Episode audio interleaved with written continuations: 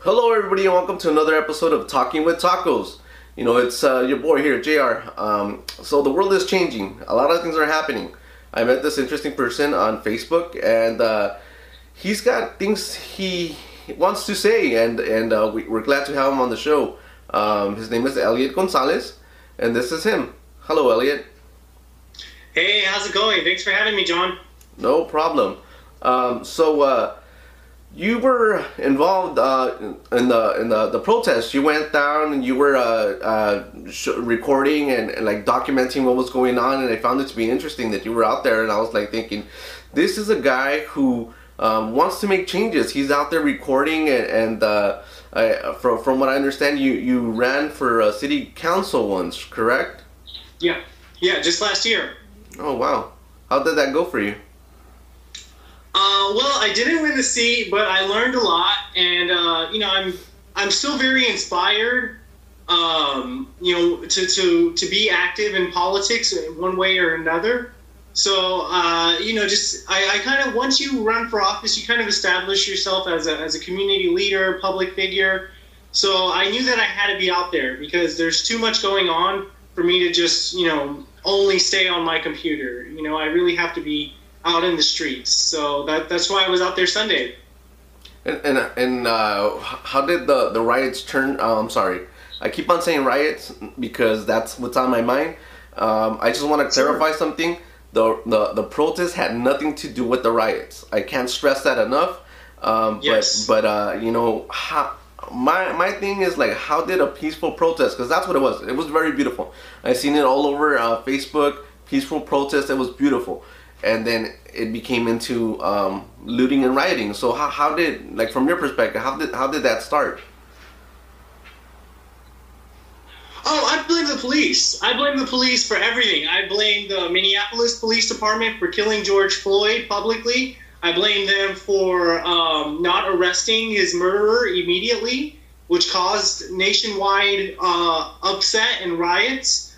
Um, so, like you mentioned, there was a peaceful protest, and just just to give people some context, Long Beach is a very diverse city, and it's something we're very proud about. You know, I've gone to other cities that may have cultural diversity, but there's still a lot of um, uh, triangulation and separation. You know, there's a you know a, this community section, that community section.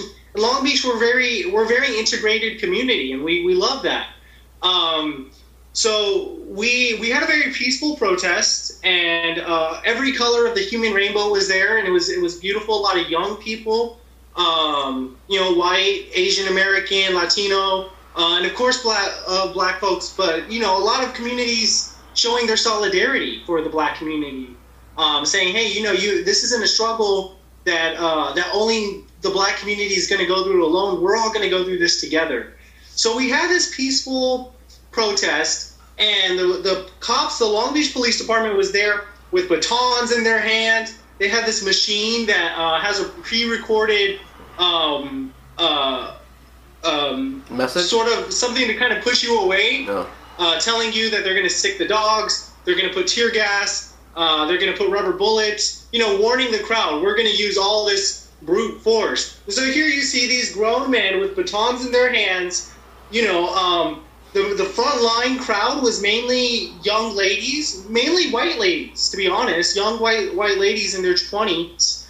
Um, you know, standing in front of the police officers while they're telling them, you know, we're going to put rubber bullets and we're going to use the dogs and we're going to use all that. Meanwhile, not even a whole block away, they people are looting the jewelry store. I saw that. So you have some people who use this as an opportunity to, to loot and to riot. And then you had other people who were there doing the peaceful protest. Yet the cops did absolutely nothing, absolutely nothing while the city was being looted. And uh, and so I left soon after things got dangerous, just for my own safety. Not that I'm not in solidarity, but I, I am going to protect myself by, by going safely at home. Um, you know, about half an hour after the curfew uh, was was started.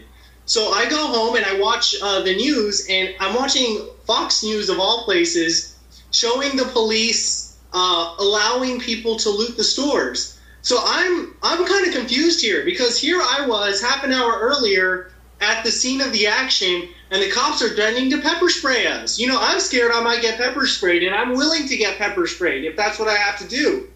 Yet, when they come, when it comes time to actually, you know, protecting the city, they were just letting them riot. So I'm, I'm kind of confused. It's almost like, did they want a riot because they had the equipment? They said they had dogs and they had pepper spray and they had their clubs out Yet when it was time to actually enforce the law, they they um, they were absent. So I don't get it. I don't know what they were doing, but they weren't protecting the city, nor were they protecting the protesters. And I also should mention one other thing is that protesters could have easily been assaulted. They could have easily turned violence against uh, peaceful protesters from the people who are willing to loot. Because a person who is willing to loot is willing to get violent with somebody on the streets if they get if they try to stop them. And we've seen that so, happen in different places. Uh, it was places. absolute mayhem. It was absolute mayhem, and there's no reason that it should have gone that far. So when people ask me, well, who do I blame? Truth is, I still blame the police. I blame the Long Beach Police Department for doing nothing, for threatening the protesters instead of stopping the looters. I blame the Minneapolis Police Department for killing George Floyd and starting all this, and for also doing nothing to um, to, to bring about justice to his murderers. Um, so I, you know, I just want to share some of those thoughts. But I'm glad that you mentioned that there is a distinction between the protest and the riot. But as, as you mentioned, you know, it's kind of easy to say riots uh, and protest hand in hand because the two were happening at the same time. And the rioters took advantage of the situation um, because we protesters were out in the streets. They took this as an opportunity to loot. Um, but I also want to say one more thing, and that is that I still, even though my city was destroyed and burned down, small businesses, people I know in the community, like I said, we're a very tight knit community. I know these small businesses. Where everybody knows each other. We're like um, we're like Springfield on The Simpsons. yeah. You know, everybody knows each other. Mr. Burns, Krusty, everyone knows each other. Yeah, um, I agree. I know my, I know these businesses. I feel for them. Some of the small businesses are in the struggle just as much as everybody else here. You know what I mean? We we're not a very wealthy city, and um, and so even though my my community was hurt, you know, and, and my friends were damaged, I still have empathy in my heart for the looters because the people who were looting are some of the most disenfranchised people uh, that we see amongst us. And we see these people all the time. We see people who are uneducated, who got no no job opportunities. Uh, they got, you know, they don't really have much. You know what I mean? I can tell you, I struggle. Everybody in my neighborhood, we're all struggling out here just to make ends meet. And a lot of us have the education and we have, you know, a lot of things going for us. There are some people who society has rejected, you know, since they were at a very early age, since they were in elementary. Um, they never felt that this, all the opportunity that America has, has any space for them. So, you know, the reason why people, you know, were looting is because they're disenfranchised people. And I'm not, this actually is not my idea. This is not an original idea. Dr. King was talking about this very idea uh, in 1967 in a speech called The Other America. And you'll hear Dr. King get mentioned a lot when people refer to him as uh, as talking about riots and, and um, peaceful protests and stuff. But they really should listen to the full speech because in that speech he talks about why people riot. He talks about the disenfranchised he talks about the other America. And so that's who that's who rioted my city was the other America. It's the disenfranchised. It's the people we have left behind for too long. Because if everybody had a place to go at the end of the night, everybody had what they needed, they wouldn't have been out here stealing, uh, you know, cigarettes from a tobacco store, you know, stealing chickens from the grocery store. You know what I mean? It's not necessary. What are they? What are they taking? Less than a thousand dollars worth of property. Some of these people know that there might be a business owner with a gun, um, but they don't care. They're they're mad. They they feel like they have everything to lose. So I just want to share that perspective, um, even though it's not my own, because I know that that voice isn't being recognized. That it's so easy to shame them. Oh, they're looting. They're doing something wrong. Absolutely, they are. But let's also remember they're people too, and there's a reason why they're looting. There is some genuine pain there. And I, I know it's easy to get angry at somebody who's doing wrong to you, but um, you know it's also important to remember that everybody is still a person. Uh, everybody has emotions, and that a lot of the reason why they're doing this is because they may not have a nice, cushy house to go home to. They're looking at this small little store as a, as a, as a chance to come up, and uh, and that's that's where they're at. So I just want to share that with you. Thank you. Uh, I'm, I'm, I'm happy that you brought that up. You said about um, uh, housing, um, and I think you in your platform you you, you were mentioning something about um, housing, right? Um, fair housing, Absolutely. and yeah. Do you want to elaborate more on that? You know, kind of correlates to to what you're talking about. How like these people may not have the resources, and and and they they're suffering economical hardships, so that's why it kind of resulted in what they were doing. Do you want to talk more about the the affordable housing? Sure, absolutely. So my platform, I called for a community land trust uh, so that the city can actually own land and, and develop land. Because right now in Long Beach, and pretty much every city in this country, from what I can tell, um, in the East Coast, I've been to a couple cities out there, um, Washington D.C. and Boston. Uh, the only people who are investing in housing are people who are doing it for a profit motive um, and they're they're catering to affluent people, whether or not these affluent people actually exist. So we're building expensive high rises in downtown LA, in downtown Long Beach, in downtown everywhere, um, but we're not building housing for the people actually from the community. So people are getting pushed out of their own city for vacant housing for people who don't even live there yet, and some of these places may not actually get occupied. Um, so people are mad. People are angry. People have been angry about all of this gentrification, economic displacement, um, poverty. All of these issues go hand in hand and lead to what we saw uh, Sunday. Um, so I was saying my platform, and I, this isn't my platform. I actually got it from Bernie. I'm, I'm very much inspired by Bernie. Bernie Um, Sanders. And he, what he was saying is that his city was the one that was out act- actually buying land and um, and creating the affordable housing instead of letting the free market come in and do all the developing. Because what the free market does is it leaves people out. It leaves poor people out. And so when people are getting pushed out and all of their money is going to the rent and they don't have any savings, they don't have anything, they're not building wealth. They're just struggling, hustling day in, day out. Um, you know, you get situations where you have uh, gener- intergenerational poverty, where the cycle of poverty is never broken and there is no access to uh, the middle class. There's there's only the struggle, and so you know what we saw was was the voices of the disenfranchised, um, the most the most ominous voices of the disenfranchised acting out. But the truth is that anger is something I think a lot of people can relate to. Most of us just won't go out and you know rob the grocery store because of that anger. But we're all feeling a very similar way down here in the struggle. Yeah, I would agree with with uh, that. You know, uh, they're they're they're uh, kicking people out of the communities. Um, you know, it happened uh, um, a couple years ago when uh, a lot of uh, my neighbors ended up moving because of uh, you know gentrification and, and all that stuff, and a lot of a lot of people that I know were were close to being homeless, and uh, it's sad. You know, and uh, I think that well, I think it was like two years ago where where uh, uh, my building got bought up, and everybody was forced to move, and we went from paying. Um, uh, our rent and it almost doubled so and it was like for a one bedroom and and it was it was crazy and then uh, new tenants came in and and uh, I I don't know much uh, or I didn't know much about um, the things that they can and cannot do and it turns out that the the company that, that purchased the building where I was at um, they did things um, that they shouldn't have done like we didn't get notices that they were gonna, um, you know, do upgrades to the property. They did construction nonstop and all hours. That's against the law, and I think a lot of people don't know what's going on, and people are not informed. That's why these uh, people are able to move in and ransack these cities.